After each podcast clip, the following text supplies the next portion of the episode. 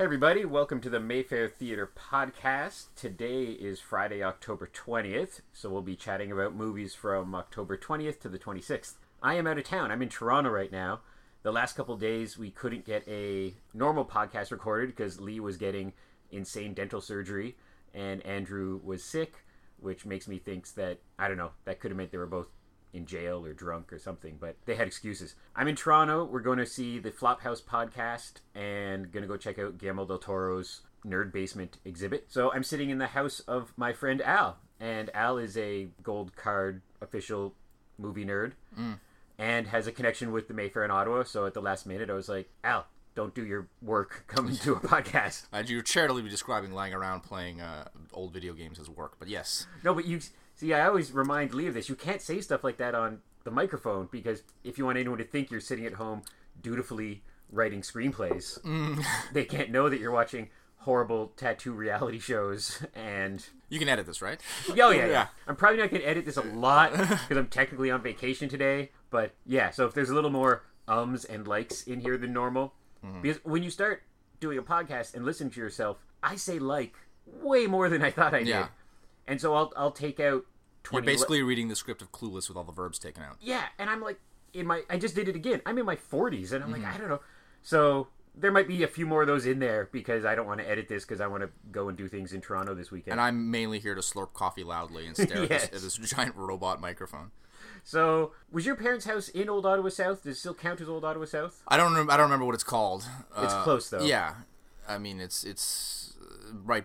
It was a 15 minute walk to the Mayfair. It is Yeah. a 15 minute walk to the Mayfair. I, I mean, I, I trust it still exists despite the fact that I don't live there anymore. Yeah. I see my your- parents' house. I is see your there. par- yeah, your, your parents. I can confirm your parents' there, yeah. house Okay. exist. Your parents exist Yeah. still, and the Mayfair does exist. So It's all- really in the morning, so early in the morning, so I'm still in that kind of mindset where I believe that if I blink my eyes, the world ceases to this, exist. this could all be a dream. It is, could be. Yeah. yeah, your parents. I've seen them more than you the past couple years because they come to the Mayfair. Yeah. and and they're And you live in the same city. Oh, that's That- true. that's that's the other important yes, fact. and they like me more yeah, than you. That's also. Yeah. I mean, you as again, you can't edit this, right? yeah, we met when I was working at West Coast Video. Yeah. which does not still exist. It does not. It burned to the ground in a suspicious set of circumstances, Josh. while you worked at Rival Rogers Video. and remains a conspiracy theory that it's still there. Like the the awning is still there mm. with the logo and everything. So when I worked there, met you. You were in high school still, I guess. Yes. Which is crazy. I was kind of fresh out of college at the time. So that's where our movie nerd connection crossed. And then there was after I got fired from West Coast Video, I learned part of it was there was a rumor that one night I left you in charge of the cash and went to a movie at the Mayfair, Ah, which didn't happen. no, but could have. Could have. I mean, I it wouldn't have To been, be fair. It wouldn't have, I wouldn't have put it past it either of us. Yeah, and but made me laugh because I was like, yeah, that could have happened, I guess. Then the Mayfair also has a connection to your life because we did your wedding photos there. Yes. Which was a fun afternoon because I remember just kind of pointing at a clock and going, if we want to do this, the afternoon film starts at three o'clock or whatever, so we should go do this now. And we rushed in, and there was, you know, 30 or 40 Mayfair patrons there. And they were all lovely, and none of them blinked. There were, and I kind of went, "We're just going to take some photos." And it was like, "Okay." A couple people moved to get out of your way. Mm. They clapped at the end when we left, and I saw those That, photos that happens when I leave everywhere. everywhere. basically. yes, yeah. yes. And that was kind of the early days when we didn't do weddings and photos mm-hmm. all the time. And now I, we I do, promised to give you a, a copy of that for the Mayfair, which I, of course, never, Never did, no. Yeah, but it, it's to my, my defense, it's only been eight years. yeah, I know. It's like there's some rule about like sending out. yeah, you Oh, thank God, you, you thank you cards within like three months. of That the- did happen. Yeah, uh, no, no, of course not. It's eight years. It's in some, the mail. some action figures just like jumped off a shelf. Yeah, well. that was that noise if you heard that. We screened Buffy, Buffy. the Vampire Slayer for your your wedding gift. Yes. And what was great about that is distribution is a complicated thing at the best of times. For some reason, at that moment, and this was still just in the 35 millimeter days. Yeah. And for some reason, they didn't want to let it go. I don't remember why. It was it was probably like they had a deal with a TV thing, or it was coming out on a Blu-ray. They're, they're, they're always dumb about that kind of stuff. And Lee yelled at them and said, "This is for a wedding thing. We promised it's going to happen. We can't back out of it now." Very sad, bittersweet. That may have been the last 35 millimeter presentation of Buffy anywhere, because right oh, after wow. that was when they started destroying prints and doing that kind of horrible thing. So So really, I did you a favor, yes, basically. thank you for letting us. Yeah, and I haven't received your thank you card for that. And it's no, it's, it's coming. Uh, what, one of a number of awesome gifts. Josh gives the best gifts, incidentally. Everyone listening to this podcast should get on his good side. You also got me a, a wedding card signed by Bruce Campbell. Yes. as I recall. Yeah, I got that from back in back when you can still go to the San Diego Comic Con, Mm. and we went the year after that, I guess, because I went I went two years in a row. One year I went with because a short film I did was in Yeah. and and crashed with Tom Fowler, and actually both years, and then the next year yours you went, Allie went, Yeah. I was there, and that was the the mythical year where Allie and I found Tick Pogs. Yeah. But so yeah, the year before it was Bruce was there for Brisco County Junior was coming out on DVD, so he did a panel with the producers and himself and a couple of the other actors. And at the end, very nonchalant, somebody goes, "Okay, so Bruce and a couple of the guys will be down at the, I believe it was the Warner Brothers booth uh, signing, but they only have like an hour, then they got to get out of here." Ferris Bueller style, I sprinted, I was hopping things, pushing people out of the way, sprinted my way to this thing, was like out of breath, got there. The guy behind me they do this thing where the, the last person in line is given a word balloon that says i'm Yeah, the yeah. last in line so i got there that close call and then the line kept going. And the poor volunteers were like you're not going to get an autograph. This is the last in line. But they were just in denial. Mm-hmm. So i got up to bruce. I had my badge on that said filmmaker guest or something. I said it's a pleasure to meet you sir. And he said it's a pleasure to meet you josh. And i didn't faint. Yeah, that is that Like, is. and he was only supposed to do one autograph and i got him to sign my book and or his book. And then i said my friend's getting married and they're big fans and i was wondering if you could just just quickly do an autograph on here and he did the old look at his assistant handler because they're always the ones who don't let you do it Yeah. and he looked at the handler and looked at me and kind of quickly scribbled a little bc on the thing so yeah so that's Not just that; it also says "Stay groovy" or something. Stay groovy, yeah. And and that was the the every other wedding gift, every other cutlery set and bed sheet set you got was nothing. Yeah, nothing compared to, to that. to that. You can edit this out, right? I do. Yeah. I do. I do have other friends who bought me things. No, no, I'm gonna tag all your other friends. Yeah, so when you were, you might have gone to the Mayfair earlier than I did because like I started going to the Mayfair when I hit high school. All my friends lived in the neighborhood, and we went to Canterbury. So we all kind of crossed borders to go to Canterbury, and just mm-hmm. by happenstance, a lot of my friends were in the Glebe or Old Ottawa South. So although I did go to the Mayfair a couple times before high school, before I was like 13, really I started living at the Mayfair when I was 13. Mm-hmm. And like really living there. And it got to the point where we wouldn't even tell our parents we're going to see Rocky Horror, we're going to see Dune. We were just like we're going to the Mayfair. We would just go to whatever was there. Yeah. And sometimes our parents would just want to get us out of the house. And I remember my friend's mom shoving 10 bucks in our hands and going, just go to the Mayfair. So now that I live there in a different capacity, it mm-hmm. blows my mind sometimes. I'm like, I, I never would have. It's like when, when dreams come true that you don't realize are dreams. Yeah, And I'm like, if I could tell 13 year old me, it's like part of a Ron Howard movie. Is what, yeah, that I, I'd be like helping program and doing special events and Mm-hmm. getting you to see free movies at the Mayfair all the time. But did you go as a kid? Yeah, I went. Yeah. I went my whole life. I, I I went there, and that was back in you know obviously the business model has changed and times have changed and the whole landscape of cinema has changed, but it was like you know five bucks for two movies Oh, or yeah. something like you know it was ridiculous. Yeah. and they were they were they were killer double bills too. Like Yeah. theme, you know you, you guys obviously still do amazing stuff, um, but uh, back then it was. It it it, uh, it really had to fo- it really focused more on the on the rep stuff, which uh, which was great. Uh, it's it's it, and then it expanded to obviously closer to what it is now, where it's a mix, Yeah. and that was even better because you get you know you, you can go see the bigger movies as well as the as the as the older stuff. You don't have to kind of drive across town. To, although there's a big theater across the street now, right? The deal? yeah, and like a lot of people thought that would be the death of us. Yeah. And for better or for worse, I'm very kind of zen about all these kind of things. And I was like, well, you know, worst case scenario, every single person stops coming to the Mayfair and we close, which is mm. horrible. But I just had a feeling that it wasn't going to be that. And so not only has having a multiplex a 10 minute walk away not hurt us, I really think it's bizarrely helped us because people have gotten more stubborn. A lot of the Yeah. older folks become entrenched. yeah, like buying memberships or, or kind of, you know, asking us, like, are you guys getting La La Land? And we'll say, yeah, we're for sure getting La La Land. It'll just take a couple months. And we're for sure getting Baby Driver. It'll take a couple months. And people will wait or people will come back, you oh, know? Well, that's great. I mean, It- it's, yeah. We're, we're really this, they become defensive about it. They protect their Yeah, and you see it online too, where people social media at its worst is the worst thing in the world, mm-hmm. but at its best is is people being lovely and spreading the word and and getting cool geek celebrities to mention us. And like I mentioned what was it for? It was for Free Comic Book Day or something, but Mark Hamill did something, and I try to be careful of only to retweet kind of movie themed things, but sometimes you get a bit of a of a blur the line because if it's Mark Hamill talking about comics, you're like, well, he's in movies, that counts. Mm-hmm. And Mark Hamill liked what I said, and then I commented on that again and said, you're basically in Star Wars is what you're talking yeah, and I was like, holy cow, Mark Hamill just liked something I said, and he liked that, and I pictured him like on the set of the Last Jedi, sitting in his director's chair, and like, and you feel this connection, you know, and so. Social media at its best is Mark Hamill acknowledging your existence in the smallest of ways, mm-hmm. But also you get people That's a very narrow definition of social media at its best. at its best, yeah. Uh, but, Tip but of the it's a pinnacle, the tip of the pyramid. Right? better than those like our friends at House of Targ across the street, and you get people saying, "Best date night ever." Went to Targ for video games and pierogies. Cross the street to watch Nosferatu. You- yeah, so you see that this this social media nerd community we have of people coming to Targ and coming to the Mayfair, and us saying Targ saying, "Oh, they got this video game movie," and us saying, "Oh, they're playing. They've got uh, Addams Family pinball." And we've been pretty lucky. Like every once in a while, we get some disaster online, but for the most part, it's it's it's that. You know, What kind of disaster on what kind of pitfall can you guys fall into?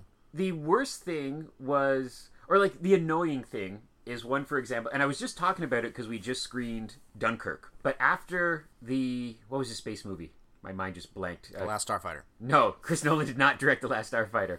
Uh, interstellar. Interstellar. interstellar. I happened to be in the box office and i recognized this guy who's kind of a, a, a frequent patron walked by me looking kind of upset. And i just happened to have my phone there and i looked at our twitter and as he was leaving or from his seat he tweeted upset at the mayfair. Horrible sound. They'll be hearing from me. Something like that. And i was like well i he could have just asked me. Yeah. he could have so I can't re- hear from you if you don't say anything. yeah, so I replied, and the funny thing was, Interstellar and Chris Nolan in general often does interesting things with sound. So in Interstellar, there was all these scenes where it was just spaceship, like just mm-hmm. just spaceship falling apart sound, and instead of hearing McConaughey saying, "I'm in trouble, the spaceship's about," you, you, you couldn't hear anything. This patron thought that was us. Mm-hmm. So it's funny stuff like that, like being angry at us, and then I replied, "Well, here's the Rolling Stone article where he talks about this is what I did. We can't fix that. We can't set the sound levels." So sometimes there's like weird frustrations like that, or people mad at us for showing too many horror films or not enough horror films, Yeah. or and we always point out like, yeah, we're showing horror films a lot now because it's Halloween, but this weekend we also have Lucky and Tulip Fever and you know so like it, it's it's always going to be a mix and we've i've said this a bunch it's like it, it, we have the reputation of a grindhouse cinema but really mm-hmm. we're a mainstream senior citizen cinema that happens to show jason goes to hell every once in a while because if you look at our numbers it's movies like the big sick or anything with helen mirren in it is what makes like if helen mirren That makes your year. oh my god if, if helen mirren was bollywood style Yeah. Churning out 40 movies a year. and did two movies a year, we'd be rich. We, mm-hmm. we'd be we'd be top hats and monocles, and because that's what people come to. The nerd community, which I'm a part of, have a very loud voice, but I get very frustrated sometimes when a couple years ago we played Goonies, Yeah.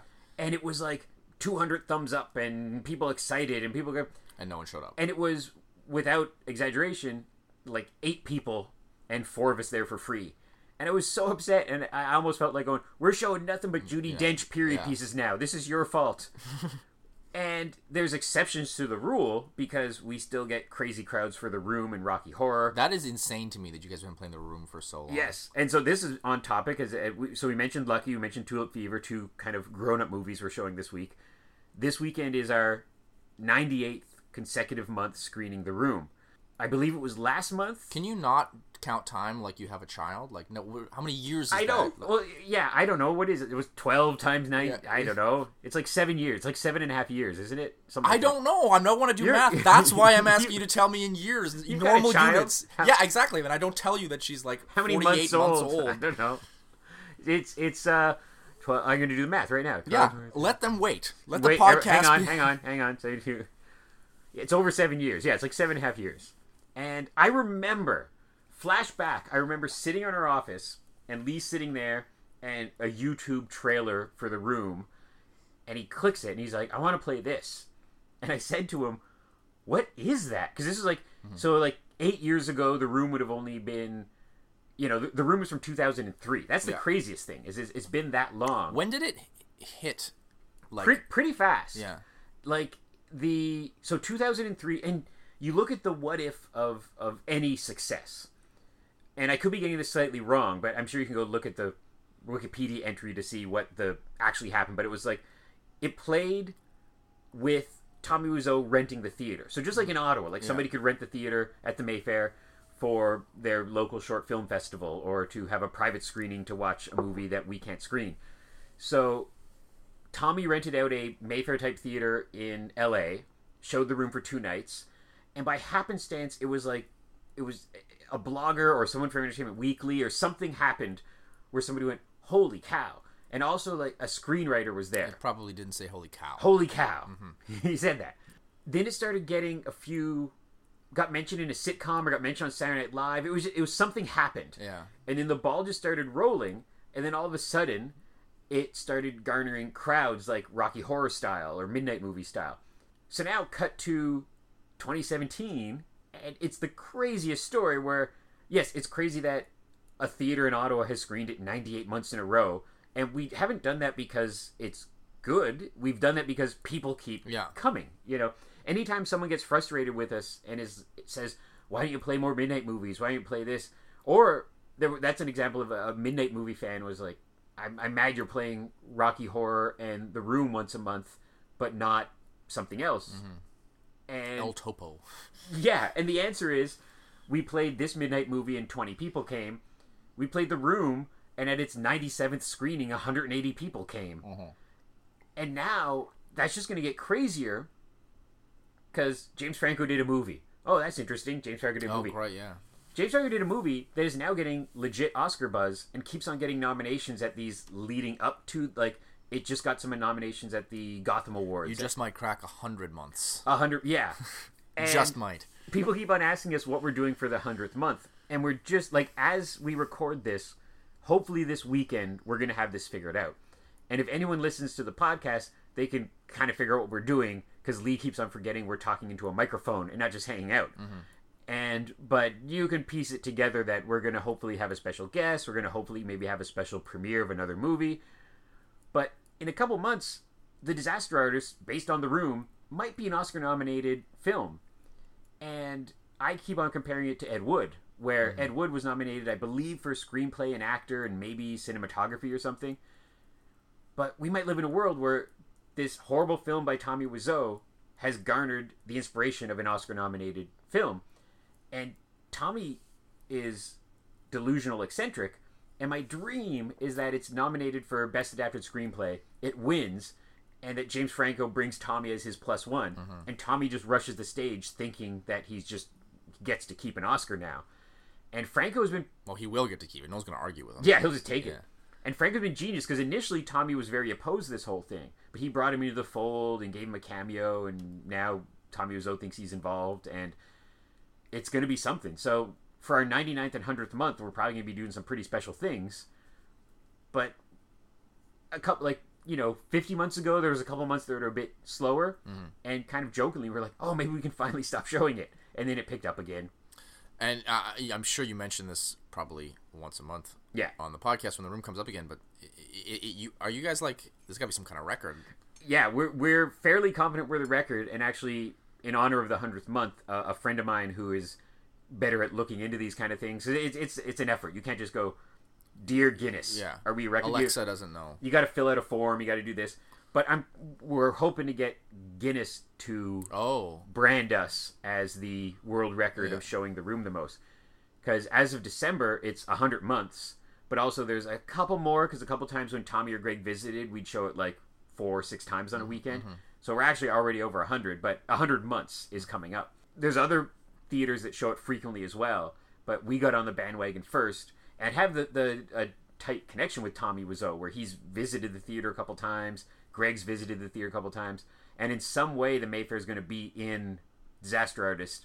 I think just maybe like a quick little image Yeah. of Tommy on stage or something like I that. I got that from your pod, from one of the podcasts. Yeah, yeah, yeah. using footage of Tommy being at the Mayfair. Yeah. uh, that's cool. I was hoping it would be one of those, um, you know, at the end of a movie where they're like, and here's some text of what happened later in this Yeah. bio. That's what I wanted. Like, and the and and in in in, in Ottawa, Canada, the this horrible movie has screened 100 months in a row. But yeah, so that's this weekend is our 98th month, and Congratulations. yeah, so it's it's it's quite something. It's as I said to Al, the, you, there's never a worry on a podcast of, of not having a long enough podcast because Mm. two of us can get together and just talk about movies for two hours. But you have other things. What are you doing today? You're writing something? Uh, yeah. I got uh, I got a, I got a couple episodes to to turn in this weekend. Yeah. What do you? So your your resume last couple of years was uh, 24 hour rental. Yeah, I did this show for uh, 24 Hour Rental for Super Channel uh, a few couple years ago. Uh, I've been working on the show Blood and Water for Rogers for the past three years, so we're, we're just working on our third block of episodes right now. Uh, you may remember me from such exciting movies of the week as Sorority Surrogate. Oh yes. Oh yeah, that was a class. That was a good one. that was that was a big hit actually.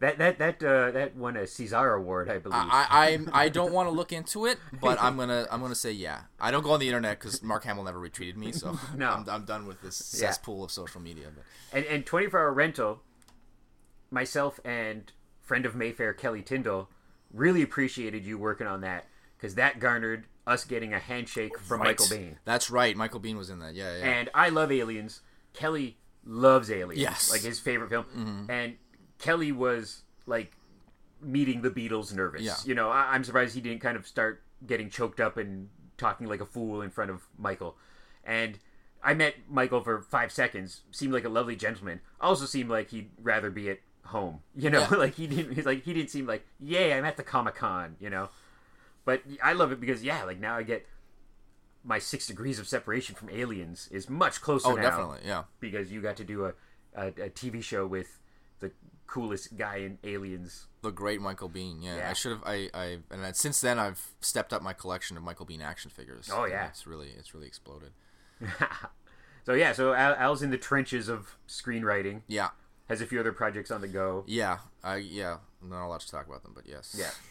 You take, no one, you can here. Come on. Be fine. What's I, I, I love the thought of people talking about something on here and then, and you really never know because it really is like someone could listen to this Yeah. and on the Mayfair Twitter account go, oh, cool, I heard about somebody working on blank. Yeah. And then that could get, like, people say, why, why don't you just play Star Wars at the Mayfair? And you're like, well, because they'd find out in four seconds. Because Yeah. I'm sure if we put on Twitter, we're showing an unauthorized screening of Star Wars tonight, it would get flagged in a second, and then we would lose our. Someone has someone has a Google alert set up. Yeah. At, at Lucasfilm. and then Lucasfilm and Disney wouldn't let us show their movies anymore. You know, so, but yeah, so I told out this is a packed week, and we would run out of time, and then have to talk about this at the end for ten minutes. So that's what we're gonna do now. Just by happenstance, and this wasn't planned, but poor Lee had booked a bunch of special events and one night only kind of things. So I'm gonna list these off, and then we could chat about them because you like a bunch of this stuff. But so Lucky Tulip Fever, are our normal films this week, and then by happenstance we also have The Room and Limehouse Golem, which is kind of a Halloween themed one as well, which is at- back for the second week. It's Bill Nighy. It's kind of a masterpiece theater murder mystery, but hmm. really gory.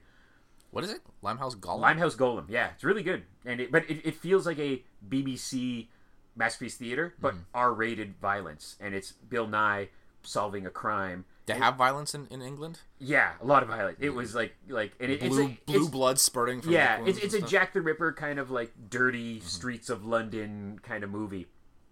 And the only twist, and this isn't a spoiler at all because I won't mention names, but for myself, I thought it was funny where the person I thought did it, the twist at the end did it. And I'm, and I'm like, I'm not that smart. There should have been some twist in there. Yeah, but that, always makes me think of. I, I use this example often when I'm defending a shitty plot twist that I've been that I've Yeah, pitching yeah. in a room. Uh, there's this movie called Cutting Class uh, with Brad Pitt. It's a slasher movie Oh, from yeah. the Yeah, yeah. possibly the 80s or, or early 90s. yeah, Uh, with like Donovan Leitch maybe. yeah, and it's a so it's it's a, mys- a mystery. Uh, kids are getting killed in the school, and uh, and everyone thinks that the schizophrenic kid Yeah. did it, who's played by Donovan Leitch, um, and then the big then he did do it. I think our, It's a pretty straight line. our friends on the podcast uh, horror movie survival guide which is from la and it's two women it's pretty cool two women going through their journal from i believe high school or college and now talking about the movies that they watched as young movie nerds Yeah. and that was one of the movies and i said i had never heard of that movie but it's yeah the poster is like i don't know like a 16 year old brad pitt. Yeah, and they they were fans of that guy and went to like a screening with that guy and he was all flustered i think because he's like i shouldn't have fans. What you know but um so yeah so deliver us a documentary this week we have is a exorcism documentary. Oh. looks really good. And so then the genre stuff this week. Nosferatu with live music from shooting guns. Always fun when that happens a live band with a silent film kids club presentation of addams family the Exorcist and The Shining double bill the annual tradition of that. So our normal films plus all those movies packed onto this week. Exorcist Shining double bill is this weird exception to the rule. Double bills don't work anymore. People Yeah. don't have the attention span. I don't know. We'll show Die Hard 1 and 2 a couple years ago for Christmas and it'll be like 300 people for Die Hard and goes down to 50 people for Die Hard 2. So as much as we would love if we had an excuse to show them more, it just doesn't work because we can show Die Hard at 9 and show a regular film at 7, show a Helen Mirren film at 7 and double up our income for the night. But Exorcist and Shining packs the place every Halloween month. And a couple years ago, the power went out right during a scary part in one of the films, and people were screaming, ah! And so it's, it's always a fun thing. Addams Family, kind of a kids friendly uh, Halloween movie, and then Nosferatu with a live band. So that's our kind of Halloween overload this weekend. Do you and the internet still insist that Barry Sonnenfeld did Addams Family and not Tim Burton? Because I, I, I've never been convinced of that. I feel like that's some sort of like Berenstein, Berenstein Bears thing, like Mandela effect. I'm, I, I'm pretty positive. Do you have like Burton. any photographic evidence? I, I don't need it. I've got what's up in here. I'm tapping my forehead for those of you who are listening at home. Because what's what's the besides for the gothic thing? It's like If there's no way that Wednesday Addams is not basically Lydia from Beetlejuice, like this is, Right. it's it's it's got to be a Tim Burton movie. yeah. Should ask Tim Burton. Dear I- Tim yeah, Burton. I- yes, I'll tweet him. is it's um and it's for kids club we try to play once a month we play a retro kids movie and it's been et dark crystal last unicorn and the problem is a lot of these kids movies they're right on the fence Yeah, and ratings were different back in the day and so a few months ago a year ago we screened dark crystal. Mm-hmm. And i'm sitting there watching it. A favorite movie of my youth jim henson a genius. And i'm watching it and i'm like oh this isn't a kids movie. Not at all. like it's Not at it's all. really disturbing. So a kids movie now is some great stuff like say like moana. But a kids movie back in the day was monster squad is rated pg yeah, that should not be. and has PG. a dozen f-bombs in it in the first and not the not not the uh, regular f bomb, like the hate crime f bomb. Yeah, yeah, like yeah, right off the right, top. yeah. and yeah, you're like Dark Crystal is not. It's like someone ate a bunch of magic mushrooms that, grew, that grew on a grave. You know, it's just like this weird, dark, and bizarre. The And, like- Skeksis are horrifying. Oh yeah, and uh, uh, Last Unicorn, all these kind of movies, and and and so playing Addams Family in the kids club slot, it's it's it makes sense. Like it, it is a kid kind of Halloween movie, but at the same time, I'm like, yeah, it, it's it's it's very different in the past 20, 10 years what a kids movie is. Mm-hmm. So that is our kids club presentation. This like. I, I think Annabelle will be fine going to see something like that. Yeah, But it's always tough because like some kids get scared at ET, some kids don't. Some kids are scared at, you know, I'm sure Cars scares some kids. So it's a. I always tell people when a parent says, "Oh, is it okay to bring my eight year old?" I'm like, I don't know because I, I know some fifteen year olds who might not. Well, like yeah, it. like my my kid, she she's watched Mad Max Fury Road four times. Right. Uh, but she she gets horrified in in a t- in a TV show when like a kid's gonna get in trouble with their mom. Like, Yeah. That's like she'll run out of the room screaming if like a kid's about to get caught doing something, which makes me feel like I'm sort of tyrannical monster that has like Yeah. instilled this terrible uh, uh, fear of authority into her. Yeah. But yeah, she'll watch like all kinds of horrific Yeah. stuff. I'm a very bad parent uh, but yeah, it's different for every kid. Well, even, even Annabelle just being some at her age, seeing certain Marvel films that she's already seen would probably scare the hell out of other five year olds, seven year olds, kind of thing. But it's all like I, I've used us as an example before that the amount of horror films we watched, comic books we we read, and that we turned out not murderers, not Well, well, we're re-recorded, Convicted. convicted, is kind of proof that I say the proof that I don't smoke cigars or cigarettes, and the number of Wolverine comics I read, Mm-hmm. and that I think Wolverine's really cool, and not that I've never stabbed somebody with blades duct taped to my hands, that too, but that proves that yeah, kids are smart and can read proof. proof, It's Absolute It's proof. Absolute.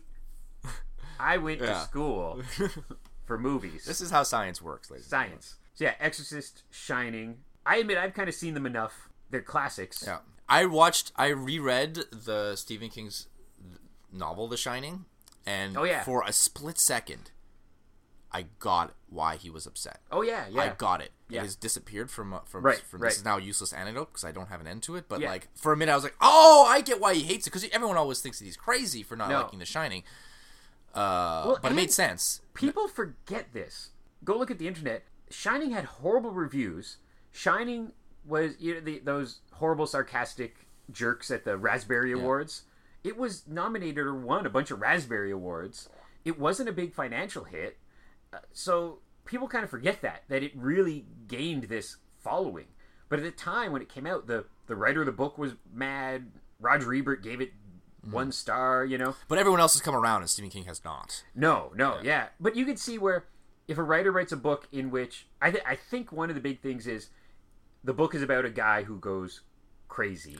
And the movie's about a crazy guy who kills his family. Yeah, so he starts off insane. when you cast Jack Nicholson Yeah. and from frame 1 he's Jack Nicholson, I- I don't know who an equal actor of the time might have been, but like say if you would have cast Dustin Hoffman Mm-hmm. or or even even like a more like cast Paul Newman, you know, you needed somebody going crazy. I think that was Stephen yeah, King's and, frustration. And I think the weird thing is also that you know there are so many Stephen King adaptations, and Yeah. the majority of them are so bad. Right. And he he has re- he, he hasn't gone on record. I mean, of course, he's not going to mention Graveyard Shift because there's no point in talking No. about it. But like, there's so many major ones, big ones that weren't good, that he hasn't bothered to go on record like disliking. yeah. But he's always fixated on The Shining, and I I I, I think part of that is because I think obviously the Jack Jack Torrance character.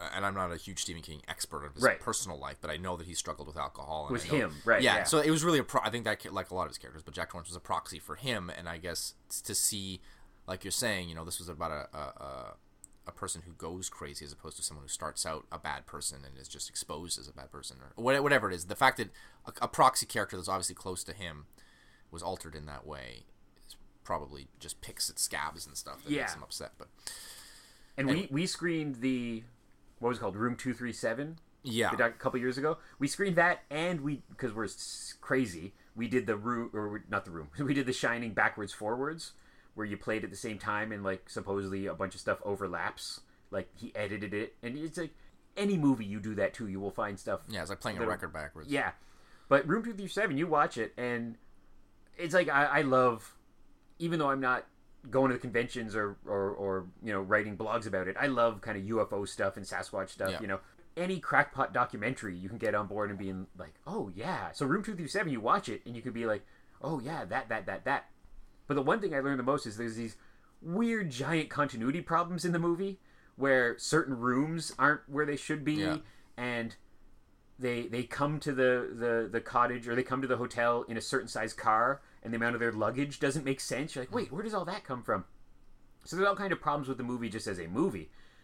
But it's also terrifying in a lot of it and has some great performances but i can see where a book nerd might be like that's not the book. But also it's just like any adaptation Well, yeah, Like, that, that you got that you've got to set outside, that set aside. I mean, I think I think you and I are both in that same kind of mindset where, uh, you know, I, I've if it's a comic book adaptation, I've read the comics. yeah I, I don't need to see the the the panels brought to life and the, the, the, the voice bubbles, you know, the dialogue bubbles acted out by you know Yeah. it's it's not, make it your own thing like take the comic take what you love about the comic and adapt it to a film and i'm happy with that as long as i feel that whoever do, is doing the adaptation has an appreciation of the source material an understanding of the source material and an affinity and a love for the source material take the things that you love the comic, make a movie. Yeah. So I don't care if things are changed from the book to the screen, from the page to the screen, from the comic to the screen, from whatever to the screen, the TV show to the screen. That's fine as long as you you you show me that you have a connection to it and you understand it.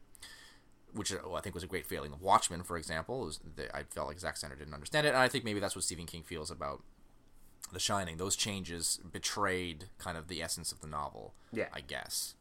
You know, I don't necessarily for like I said for like for like five minutes I was like I get it. This is Yeah. exactly why he doesn't like it, and then it's, it just drifted away like everything does. Wait, are you telling me you think Zack Snyder doesn't know about comic books? I I feel like that this hot take alert. Okay. Yeah.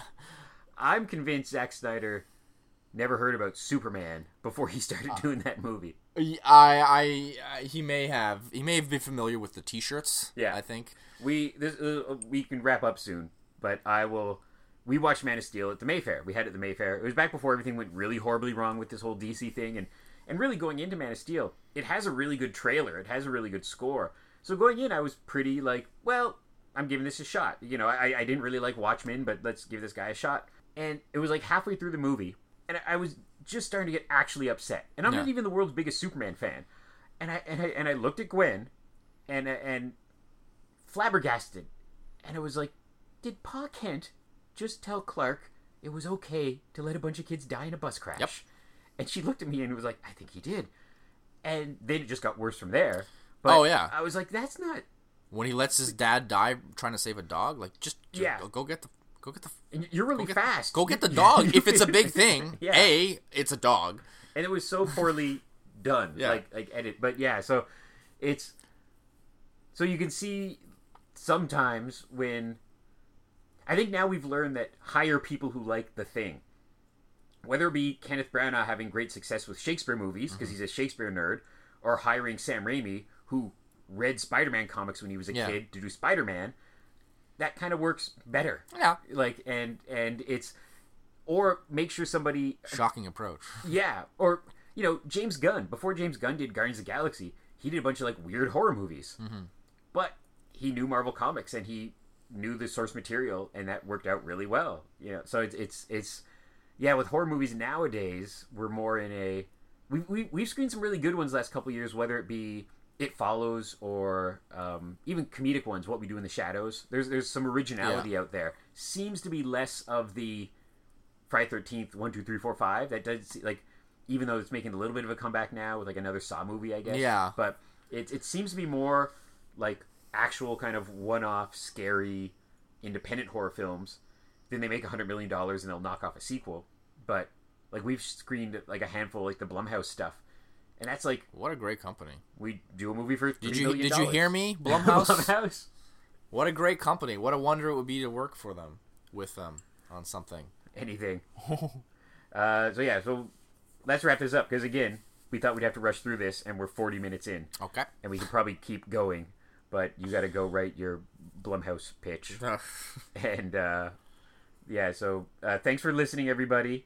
We'll be back next week in Ottawa with a more normal podcast if Lee and Andrew are out of jail. Uh, thanks for joining me, Al. This is fun. Thank you for having me. We'll do this again What a pleasure. next time we come and visit Toronto, or if you ever come back home, ever. So far. I barely make it to the grocery store. Uh, go check out social media. We're on Twitter and Facebook and Especially if you're Mark Hamill. Mark Hamill. And go visit our friends at House of Targ across the street.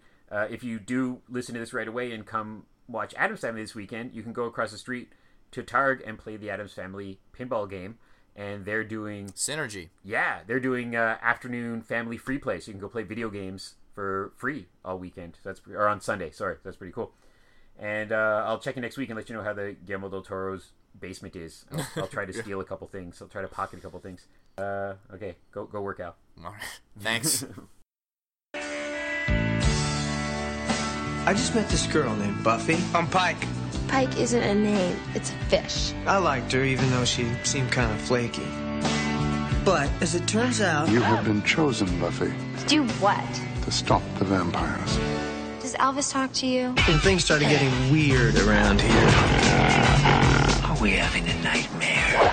You threw a knife at my head. And you caught it. She was the one person I could really count on. Kill him a lot. Hi. Hi. What are you doing here? What am I doing here? I'm saving your butt. That is a bad guy. Can we go, please? The Slayer is unmasked. Let's finish it. I think this relationship has potential. Hi. How's it going? You're obviously having a bad hair day.